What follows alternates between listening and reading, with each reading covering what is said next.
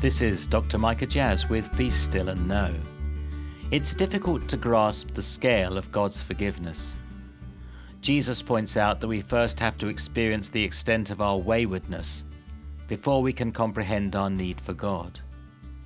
For too many years, I took my acceptance by God for granted.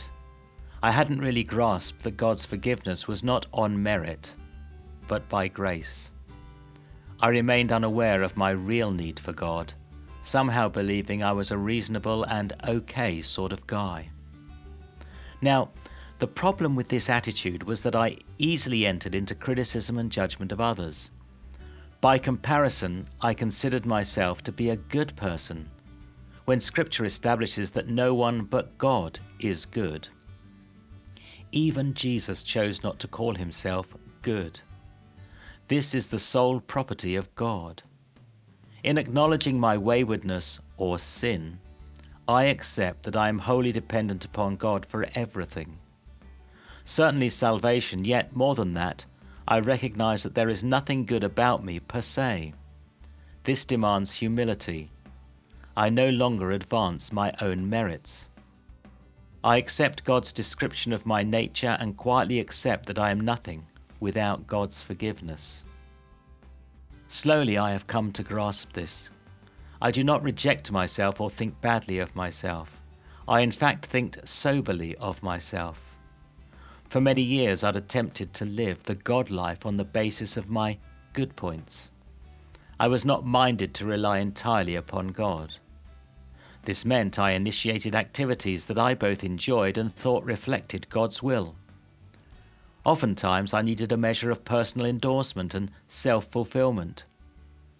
I hadn't been crucified with Christ. I failed to consult Jesus in every decision I took.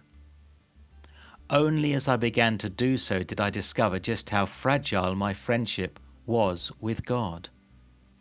It reminded me of a conversation I had with a lay Franciscan in my early 40s as I began to explore the many faith questions I carried she pointed out that whilst my interpersonal relationships were strong, I was engaged with a very active and lively church, as was my engagement with life itself.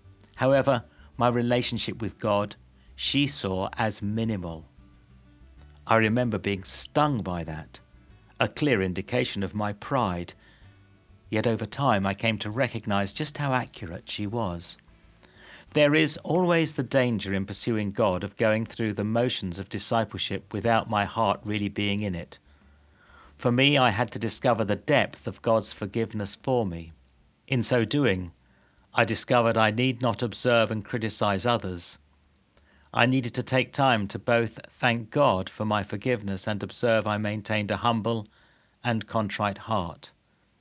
Only then was I able in all sincerity to forgive others in relation to the total forgiveness I both needed and received from God. As we enter into the God space today, are you conscious of the reality that you are nothing without God? This is not an aspect of poor self esteem. This is the simple reality of being someone who's totally dependent upon God for everything.